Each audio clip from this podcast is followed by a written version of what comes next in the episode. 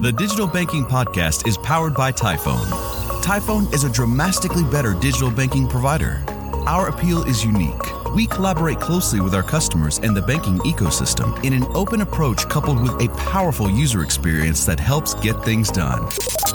On our podcast, you will hear how digital banking plays a leading role for community minded financial institutions from the unique perspectives of our industry expert guests. All right. Welcome to another episode of the Digital Banking Podcast. I'm your host, Josh DeTar. And today I am really excited to have Tim Van Tassel, the VP of Solutions for FICO on the show. Tim, how you doing? Hey Josh, doing great. Good. Well, hey, thanks for joining us today. Maybe before we get started, how about giving our audience a little bit of background on yourself? Maybe tell us a little bit about some of your past experiences and what a day in the life is like at FICO. Sure thing. I've been at FICO about a decade now, hard to believe, but I have a, uh, consulting background. I've been working in uh, financial services and banking for quite some time. Way back when, just out of college, I was actually an officer in the Marine Corps, which is uh, sort of an interesting start to get into financial services. But here now, I lead our advisory org and our set of what we call domain experts, where they really understand the expertise that we have and how we bring it into the market. So it's a thrilling place to work, right? We're trying to do a lot more for a lot more segments of the market than we've done in the past. And as you'll soon learn, we're much more than the FICO score. Awesome. Well, before we get any further, first off, I just want to say thank you very much for your service. It is much appreciated. So thank you for your service and sacrifice. And thanks for spending some time with me today. Sure. Real pleasure, Josh. Well, also, maybe for those who aren't too familiar with FICO, give us an overview of the company. Sure. Well, first off, if you bring this up at a dinner party, the first thing anybody asks you is, Can you help me with my FICO score? And the answer to that is no, I can't. It is what we call empirically derived and statistically significant, right? So it's based off of the credit bureau data. There is no judgmental variables inside of that thing. It makes up about a quarter of our revenues overall. We're about a uh, billion two in revenue a year. So the FICO score is about 300 million of that in revenue. And the remainder is software services and analytics analytics, typically within financial services and the consumer credit lifecycle. You know, I think that's one of the things that even I found interesting, right? Is there's a lot more to FICO than the surface would indicate, right? So maybe even just take a minute to give us an idea of what maybe some of those different products and services look like. Sure. You know, I've traveled far and wide with FICO in my time here. And, you know, that would mean not just speaking about credit and what's happening with a, you know, Chinese agricultural equipment provider or you know a credit union in the United States or a South African bank sort of moving around the world. And you think about all the different things that we do it would range from something as mundane as making a credit risk decision saying you know Tim is approved or denied for this loan. But it actually would also range to something much more fascinating to you know the way that you might see a flight schedule optimized for the crews for an airline to say which crews should be on standby based on which airline's expectation for routes being flown, right? So we optimize a variety of things across the world that you would just never have guessed FICO is involved with that, right? And that would span some of the largest e-commerce players out there. I'll go, though they will remain nameless, but you know, the price that you get, whether you're using an iPhone or if you're using Android, is actually different, right? Price sensitivity is looked at, calculated quickly online, and quite often FICO software is used to be able to make those decisions to say who's more price sensitive and who's not. And so just one example. Another one that sort of comes to mind mind is, you know, Josh, I'm sure you head north to Canada on occasion, you know, so when you're up and headed to Whistler, you stop off and you say, you know, I'm going to get some beer for the trip up there. What happens when your credit card goes through and says, this does not look like it's Josh, right? That's a FICO capability. It's actually artificial intelligence applied to say that's uh, that's out of pattern for you to do that. And then secondarily, that text message that comes to you and says, hey, Josh, is this you using your credit card in Squamish to buy alcohol? That's actually a FICO capability as well, right? That's going in and it's allowing you at that specific point in time to say, yes, indeed, it is me. Let me buy the beer and let me continue on my way to Whistler. And so, sort of a good example of applied analytics and the sorts of things that we do that you may not think of. And you know, that concept of transactional fraud is one where you might think out of the gate the number one goal there is to reduce it. But you can think of it probably more accurately as the number one goal there is to make sure that the customer experience is quite strong. So the customer comes away feeling like they were protected and they were able to get you know the thing that they wanted to actually purchase right? It wasn't like hey i sent you an email an hour later to tell you that i declined and you had to use another card or you had to use cash or you couldn't purchase what you wanted to purchase. So just a couple of examples of the sorts of things that FICO does, but you can think of it as really, you know, applied analytics into the business at hand. And, you know, we've spent quite a bit of time transforming ourselves over the last five years to be equally capable in on on-premise world, but also a cloud world, right? And so being able to be highly secure and very careful custodians of our customers' data in the cloud is part of all this. But yes, it's not the FICO that you know and love when you think of just your FICO score and you say, hey, I'm an 800 and, you know, my girlfriend's a 790. But rest assured, that business is very vibrant too. We're continually adapting that and improving what the FICO score's predictiveness is and making it openly available so people understand what the parameters are and how it's affected, et cetera. Gotcha. So I definitely want to come back to this whole idea of how this plays into the member experience side of things, but maybe even just at a high level before that. So why financial services, right? Mm-hmm. So FICO does a lot of different things. Why is financial services such an important element to that? And then kind of segue to it of why for you, right? I think it's been really apparent in just some of the conversations that you and I have had over the last couple of weeks and even just the way that you start off talking here in today's podcast. It sounds like this is something you're personally fairly passionate about too. So, why is mm-hmm. financial services important to FICO and why is it important to you? Well, I think financial services is an area where you can really use member behavior and understanding of member behavior to drive better outcomes, right? And it's been an area where the ability to apply analytics has really sort of pioneered the space and then it's grown into other areas. So it used to be 10 years ago, you know, analytics was really not broadly used. Now you're seeing predictive and prescriptive analytics used in manufacturing. You're seeing that it's like the most exciting new job as a data scientist, right? Well, that all started in financial services in many ways right? Certainly operations research in the 40s was really sort of the beginning of a lot of this, right? But then that went into this idea of, hey, you know, I could look at all this data and I could turn it into a meaningful understanding that could be used to make better outcomes occur. If you go back to the original days at FICO, the goal was that there was no ethnicity on your credit application. Back in those days, it was there, right? You know, your banker gave you a loan because they knew you, they knew your family, they felt, you know, that they understood your credit risk. There was nothing empirically derived about that. And FICO is at the very forefront of saying it shouldn't be that way. You should be able to actually work it off of proven performance and what your data is the bureau. And that's been exciting to be able to be a part of this mathematical evolution. That really makes me excited. I was the sort of kid who was, you know, always reading about logic puzzles and math games and playing chess in the third grade, that sort of a thing. So I've been sort of drawn to that. And what's exciting to me is really not, you know, the idea of selling something. The idea is to really conceive of something that creates that business business value, that enduring outcome for our clients, right? And our goal is to really just be the preeminent provider of B2B capabilities that are used for B2C, right? So, how can we actually help you understand more about that customer behavior? To produce better outcomes for them and for you. And I find it fascinating because it's extremely sophisticated. I'm not a PhD, I'm not a master's degree, but I have a knack for listening to people who are. And on my staff, I've got hosts of people that are just absolute, you know, on a whole nother level as far as brains and what they're able to do and think about. And it's really fun to challenge them and say, okay, well, how could we do this differently? How could we help in a different way? So I find that to be challenging and, and interesting every day. And, and the idea that you know, we have a broad range of capabilities, so we're not a little narrow box I find fascinating. I could tell you stories about helping clients with their Chinese equipment portfolio, just like I could tell you stories about helping clients make, you know, more solar panel loans in the state of California. And they're all a bit unique when it comes down to it. And that's what I like about it. It just never gets tiring.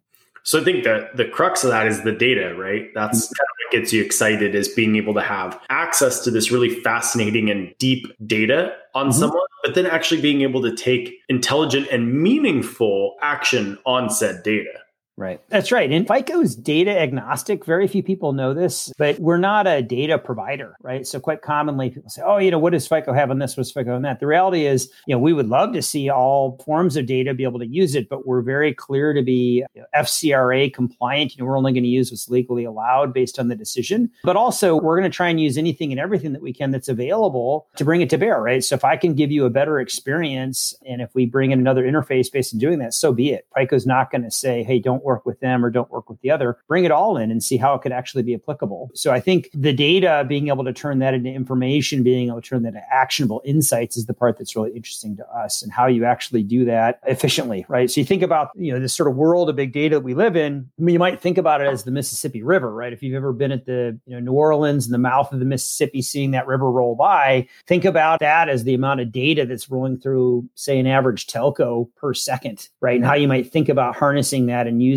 that, right? And how do you do that in a way where it's good for your customer, good for your member, but also, you know, makes sense for you, right? Because that volume is just constantly rolling by. You can't keep up with it, right? And how do you think about what are the right things to do? What are the right things to pull from that river? What are the right things just let pass by?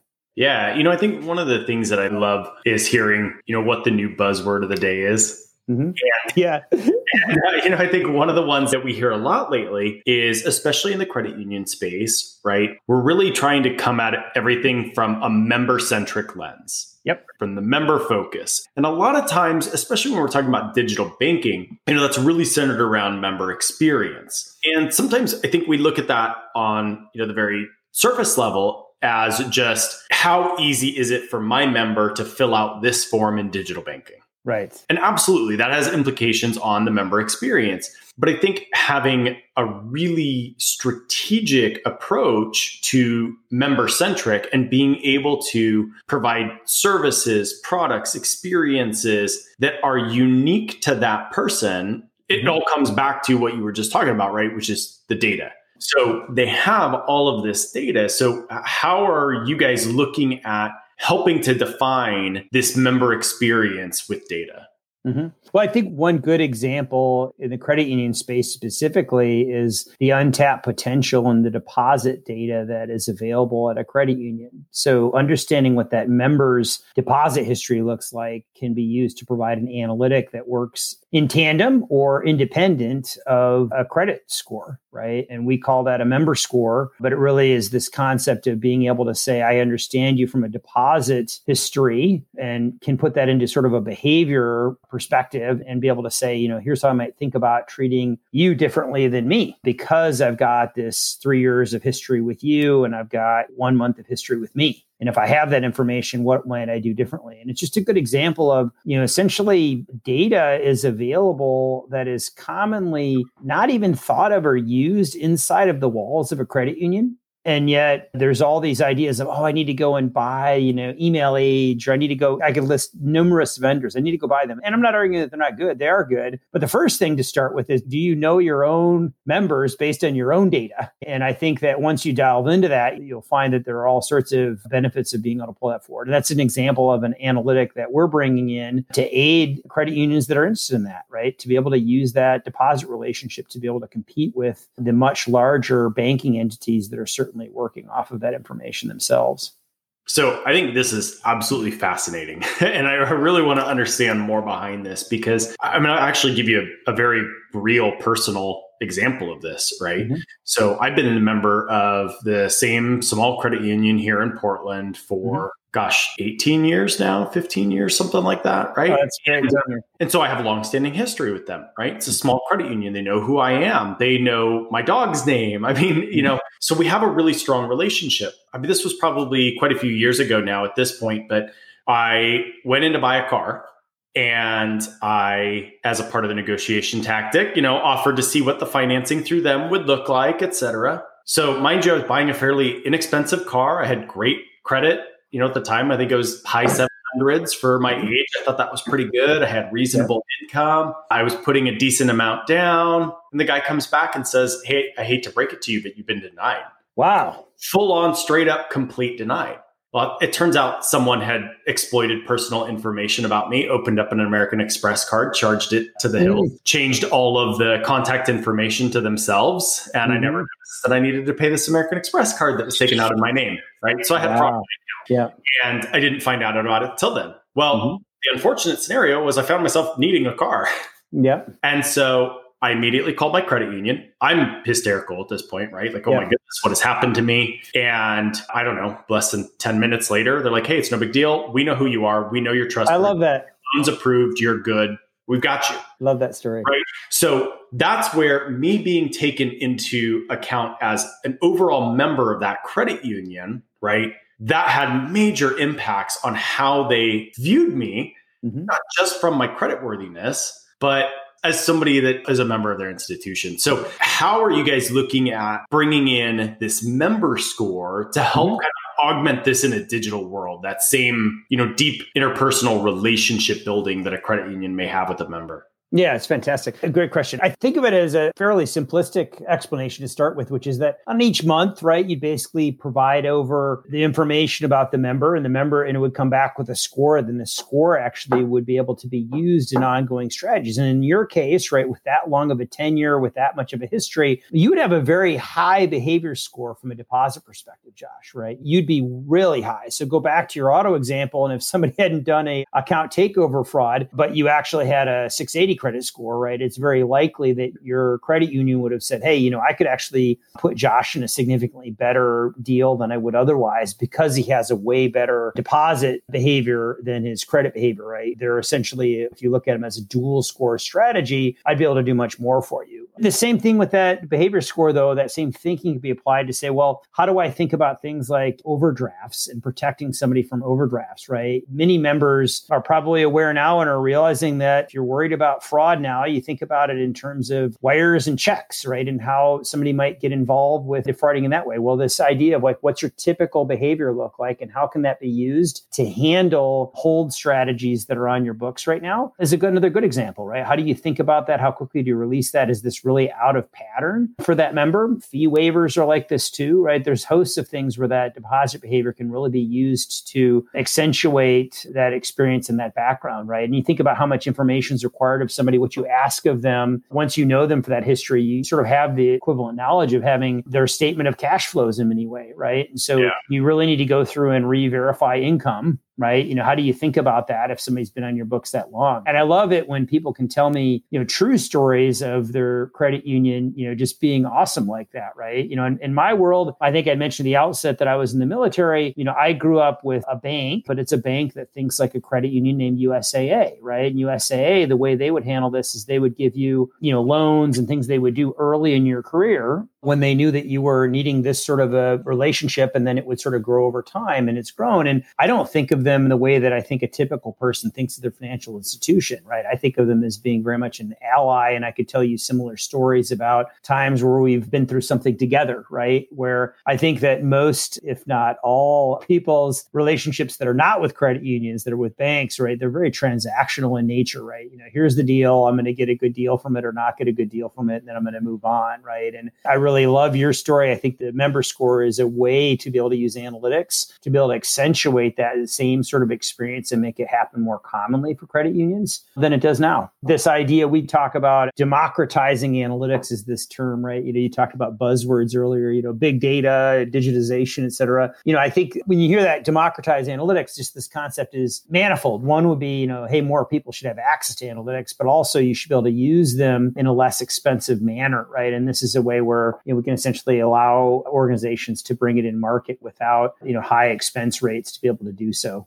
as probably regular listeners of our podcast know, I mean, my tongue's purple from drinking the Kool Aid, right? I'm a big fan of the credit union industry. And one of the things that we try really hard to do with this podcast is, you know, I really don't want it to be a sales pitch to talk to all sorts of different types of guests with different backgrounds and different thoughts on our industry. And, you know, anytime we bring in someone who's a vendor and, you know, has something to sell, I, I like to stay away from that. But I'm going to be totally honest. Like, I'm going to call it out for people. I really want to hear more about this product. And it's one of the the reasons why I brought you on this. And, you know, I will kind of unapologetically say that I want to give you a little bit of a platform to talk about it because I really and truly do believe that if we really are drunk on our own Kool Aid, we want to support community minded FIs to be able to bring this ultra intelligent relational into digital, right? Because if my relationship with my credit union had always been just digital, if it hadn't been built on years of actually going into the branch, and we can go way back, and you know, I used to bring them warm, fresh cookies when I worked at a restaurant, and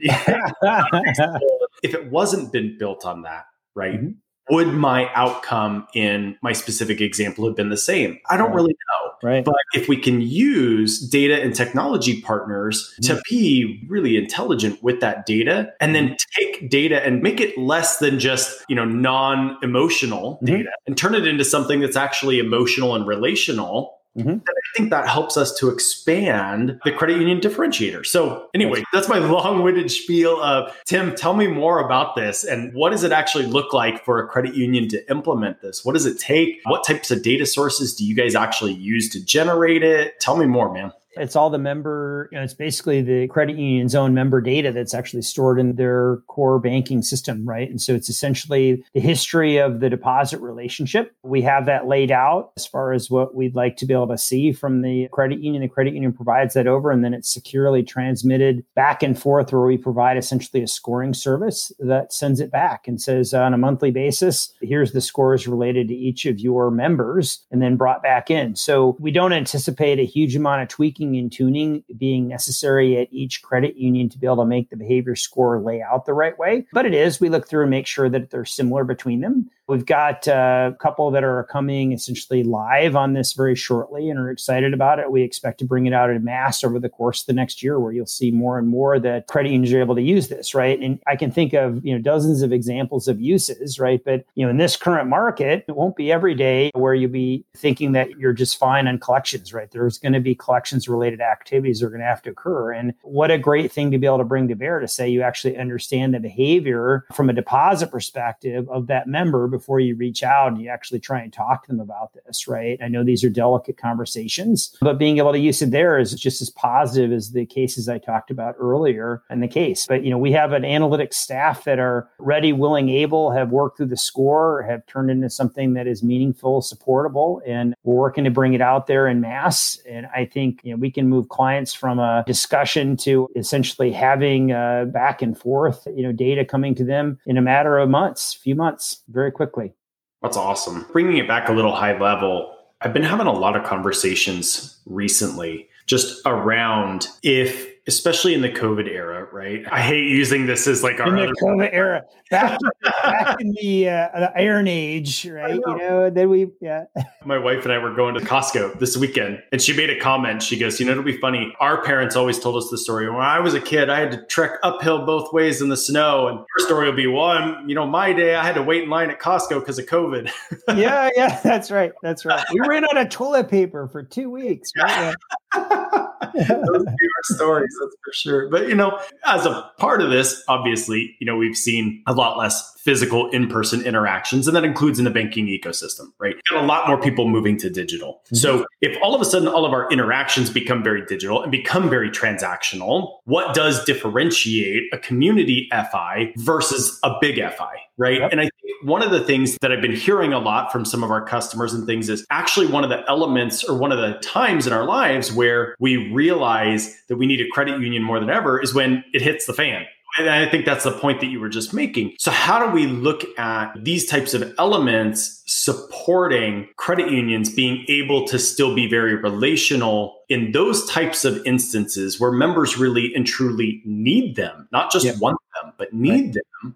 Right. If our relationships are more digital than physical than they've ever Right. Yeah. And I think that's the big challenge, right? Is you've got to be able to make it more digital and you got to think about what you're doing that is relevant. I mean, that, you know, sort of another example in the world of FICO that's interesting. We do grocery rewards for the, I think it's the number two grocer in Canada, right? I'm not going to list the name, but their entire plan was whatever we tell somebody in the rewards program has got to be relevant. And how many things have you seen in your life, Josh, that aren't relevant? You know, you get these, you know, whoa, what are they doing? Why are they sending this stuff? They would send nothing unless it was proven to be interesting to their end member, their end customer, right? And you know, as a result of doing this every night, it kind of cranks through and looks and says, okay, there's 1,600 things I might tell you about. It figures out the things that are most relevant, then it pairs them back, it pairs them back, it pairs them back. I think it's the same sort of thing, right? If you think about what you're doing in credit union, if you're a you know Northern Illinois, you know what is everybody thinking about right now in Northern Illinois? What do they need help with? How can you actually work with them, right? What's happening with employment in the area? I would argue that everybody's got their own what I would say is sort of a niche strategy strategy to say, okay, how do we differentiate on relevancy? What is our special sauce, right? And what do we do? I think the point is just to delve even deeper into it. What are we offering and saying that's different in the market? And how do we get those channels out to our members, right? Knowing that they're not going to walk through the branch, right? And, you know, it could be something as simple as reminding them of certain rewards and things they're entitled to now, right? But not, you know, filling their inbox, but saying, hey, by the way, this looks like something that's relevant to you that you know you haven't used from us and it seems like it would be very helpful to you. We want to make sure that you're aware of that right? And is there a way that we could essentially combine digital with personal right? I think we all know that you know man i don't know if anybody hates you know ivr more than i do right? There's nothing worse than when you get on a bad ivr right? So i'm not arguing for ivr right? What fico would try to always do is sort of have the best of both worlds which is to say it's a hybrid right? You know it reaches out in automated fashion but the second that you indicate you know person talk to person right? Right? You know, you got to get them over. And you'll look at some of the biggest organizations in the country that are extremely good at handling the equivalent of member attrition, right? And keeping people around. You know, the way that they handle that, they don't do that through automated offers. They do it through uh, machine learning that helps them figure out who's going to leave. But then they have really smart, friendly people that talk to people on the phone, right? That say, hey, you know, I'd like to chat with this, right? So I would argue that digitization brings this ability to focus your extremely proficient, member oriented staff on the things that matter most across your member base and being able to say, okay, how do I handle those sorts of situations where it's essentially brought to me in a way where I can be most effective, right? And so, you know, you really don't want your call center staff to be helping type in, you know, application that has the same darn data on it that you already are aware of, right? You'd much rather have them talking more about the life experience somebody's going through and then sort of thinking about what could be done to be able to improve that situation for that member. And so I would just argue that it's that hybrid play that is so exciting and so interesting if you're a credit union, right? Is that you have the friendly people. How can you still use them, but use digitization to sort of drive them to more meaningful interactions versus the sort of less meaningful ones they might be involved with, right? You don't need anybody, whatever, you're late 30 days on paying for something, Josh, right? But you've been with the credit union for 10 years. The last thing that you need is a reminder call where somebody from the call center calls up and says, Hey, by the way, Josh, I want to make sure you're aware that, you know, you owe us money, right? Now, a little simple text that says, Hey, love you to death, man. Just want to make sure you're aware. And you look at it and go, Yep, that makes sense. Great example of like using digitization to be much more effective with the way that the credit union uses its resource. And if there's a hard discussion to be had, it's had, uh, you know, with the right sort of background necessary. Wow, you gave me so many things that I want to talk about. so I recently had a guest on the podcast, Brian Orta, made a comment that's really stuck with me, right? Because it's actually one of the things that I try and embody just even in how we approach sales in our organization, right? And he made the comment, he said, credit unions, a lot of times they shy away from being a quote unquote sales organization, right? We don't mm-hmm. want our members to feel like we're constantly trying to sell them another product. Hey, get this mm-hmm. credit card. Should your auto loan be through us? What about a HELOC? You interested? Yeah. Right. But he made the comment, he said, you know, we're living in a day and age where, you know, my Amazon smart speaker will pipe up and say, Hey, Brian, I noticed that recently you've been stocking up on toilet paper. We just right. got a, you know, a new shipment in. Would you like an extra roll of toilet paper? Or, mm-hmm. hey, you know, when he logs into Amazon on his phone, it says, Hey, people who have been shopping for this item also looked at this item. And so his comment was, If sales is really a service, is it really sales? Yeah. Right. so if what you're selling me actually is a service to me and I really actually could That's use right. product and it could make my life better, then is it really sales or is it really offering a valuable service? And yeah. you know, we made the comment that okay, so let's say we've got a member who is, you know, just opened a Home Depot credit card. Mm-hmm. And then you see that they are shopping around on kitchen remodel sites. And what if you could take all of that and proactively reach out to that member and say, Hey, Tim, you looking to remodel that kitchen? You know, we actually have all of this data about the relationship you have with us and your mortgage, and we can offer you a very attractive yeah. HELOC you could get that kitchen done faster, right? Perfect so example. Is it sales or is it Tim sitting there going, "Oh my gosh, I was fretting about how long it was going to take me to be under construction to do this because I could only do it a chunk at a time because that's what I could afford, and now I can yeah. do it all." Yep. Yep. No, I love that. I mean, there's a few themes in there. Let me just hit on a couple of them, right? You know, first off, like, yeah, I'm in sales as much as I'm in analytics, as much as I'm an advisor, right? And, you know, part of my job is to sort of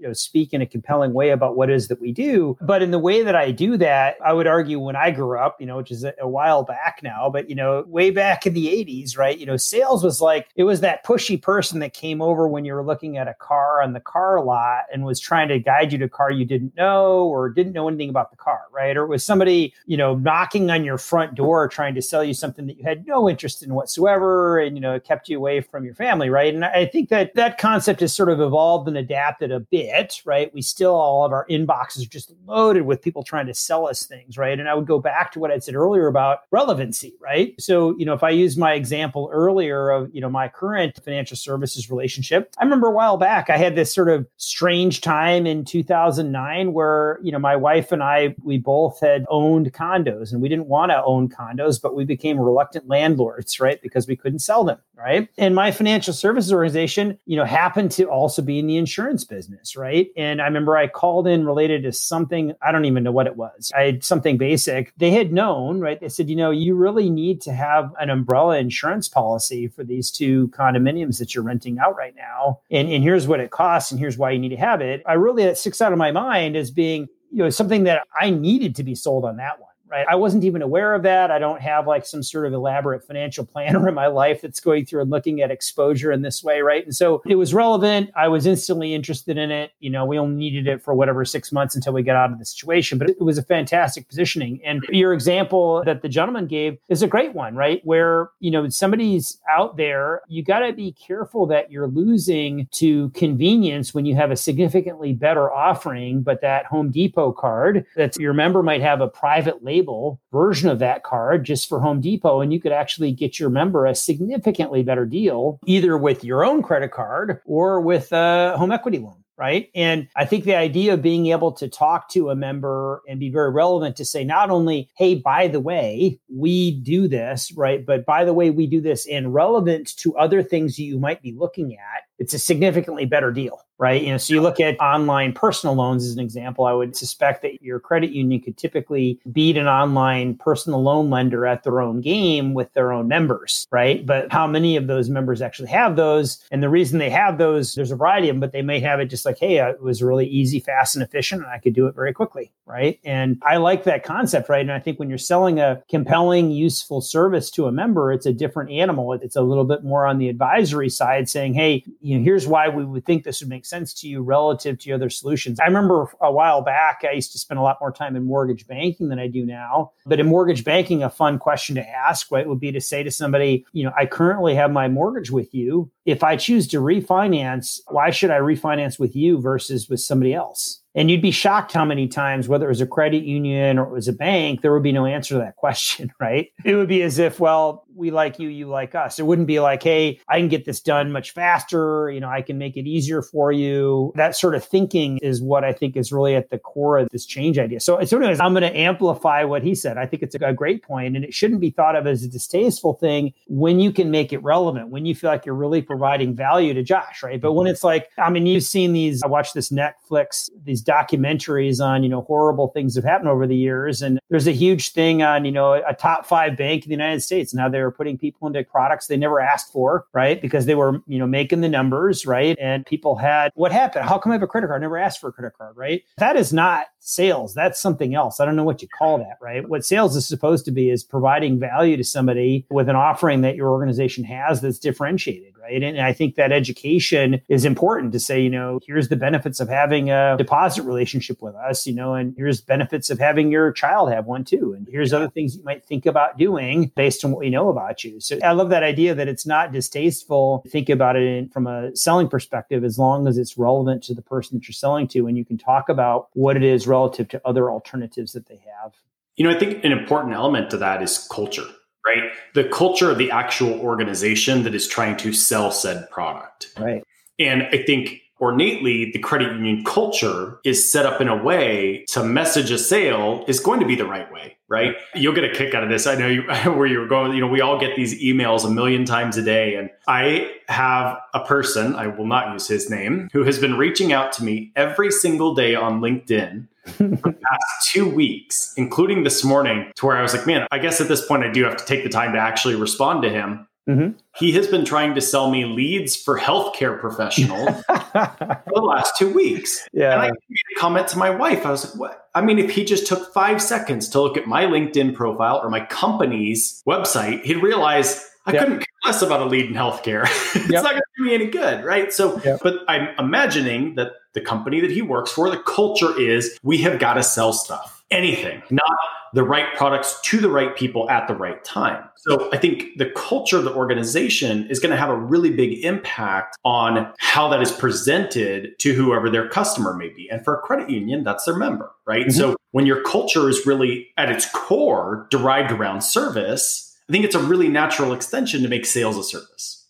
Right. That's exactly right. And I'll use an example in my world, right? I've always wanted to not be in debt, you know, from when I was a kid, right? And so I would always strive to try and pay debt down, right? And you think about that is the second you know that about me, if you're a credit, if you're my credit union and you look at my mortgage, you'd say, hey, here's ways you can actually chip away at this, right? And if you hounded me about that, right, you're sort of hounding me about something that I actually find a positive thing. It would be like hounding me about exercising healthy, you're not hounding me about something that is not relevant to me. You know, hey Tim, I thought you said you're going to do biweekly payments on your mortgage. It looks like you didn't do them, right? Now, is that of a significant value to the credit union to be able to get a couple early payments a year? Well, I would argue that they create a much better member relationship where that member says, "Yeah, this is somebody who's partnering with me for what my overall goal is, which is I said at the outset I wanted to be 50% LTV on my loan by the time I'm 40 or whatever it is, right? Just a simple little example. And I think the more that we sort of think that that way, right? The more that the call agents, et cetera, can say, yeah, that's not, you know, I'm not just repressing things wildly, right? I'm sort of saying, well, how can I actually make your life better based on things that I offer? I think that, you know, we sort of all joke, right? You'll hear these broader FS organizations sort of saying, hey, yeah, I'm really trying to be customer centric, right? But, you know, it's a very thin veneer, you know, right?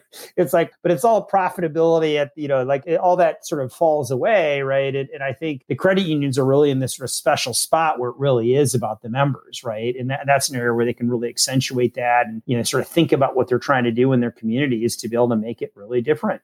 You'd mentioned one thing that I took a note on that I wanted to come back to. You'd also talked about how creating efficiencies mm-hmm. helps with that as well, right? So having the right data, the right systems, the right information at the fingertips of the actual member services representatives, that can also create a better member experience too, yep, right? Absolutely. Well, I mean, you know, I'd referenced that I was in the mortgage space a while back. You know, you think about the amount of documentation associated with processing a mortgage, and then just think about it if you ran an antiquated credit union where you're relying on paper across the board, think about the cost associated with that. Then think about it if you had invested in something that would actually bring that into an electronic world. And you could actually pull that over and auto populate much of it and be able to move it through to an electronic closing. I would argue there certainly some upfront cost to that. But in the long term, in the midterm, the efficiencies are dramatic. And not only are they beneficial at the outset, but then they allow you to actually further drop down the rates that you have to charge. So it's a sort of a self fulfilling prophecy, right? You know, it, it becomes better and better over time. And so efficiency is helpful in that you can lower your pricing as well because you don't need to pay pay for your inefficiencies. Look at the number of reasons people call into the call center where they're asking questions that could be rapidly resolved. And are you looking through those and saying, okay, how can I actually address those and keep people from calling in, right? Because it's not, you know, it's not the most effective way to handle it.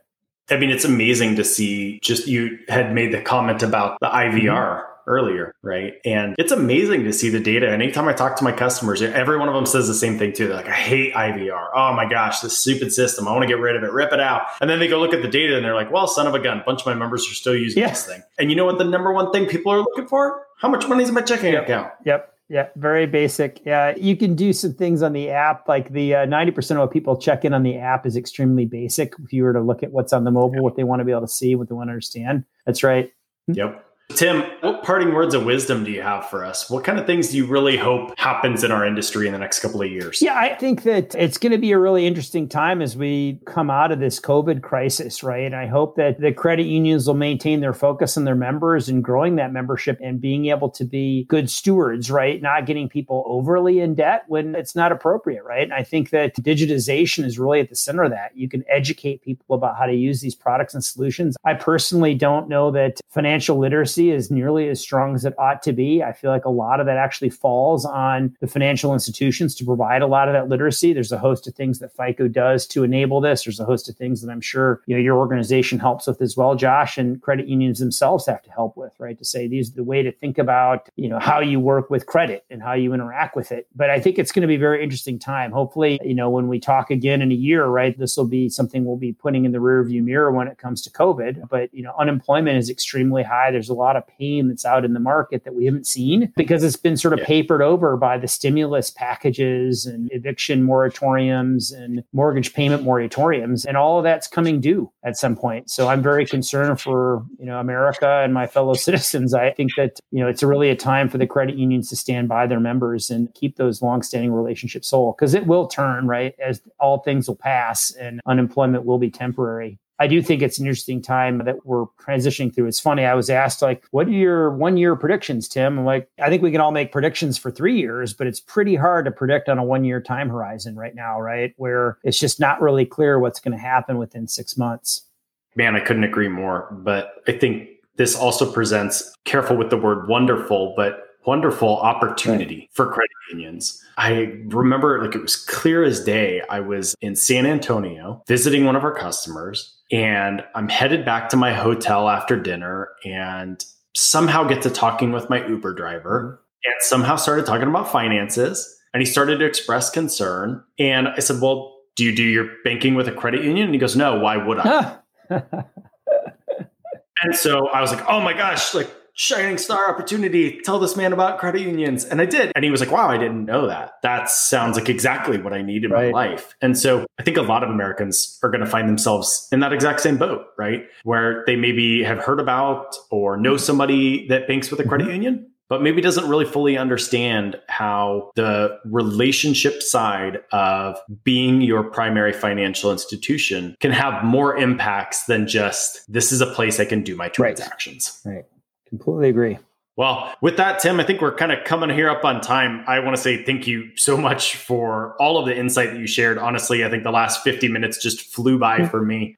Um, really interested to see just some of the different things that you guys are looking at, the way you're approaching data. Huge fan of this whole member score idea. I'm going to be a major advocate for it. But maybe in closing, a few last questions mm-hmm. for you. So start with some of your favorite resources. Where do you go to stay up to date on what's happening in our industry? Well, I, you know, I'm pretty widely read, right? So everything from uh, Credit Union Times to uh, Slate Money podcast to The Economist, right? So I'm a voracious reader of content. But I will say that the specific format of podcast to me is just really the thing now, right? There's nothing better than having something you're listening to while you're washing the dishes and taking care of other things. So I'm not going to list you my five favorite podcasts, but I'll say that's my preferred forum I do really I think that's the wave of the future, particularly where it's just voice, to be honest with you, because it's something where you just listen in. You know, you're not looking at a visual of it, you're taking care of something else, but it's sort of in the back of your mind. You're out walking the dog. So there's a host of them out there. I think I love what you're doing here, and I expect there'll be more and more of them.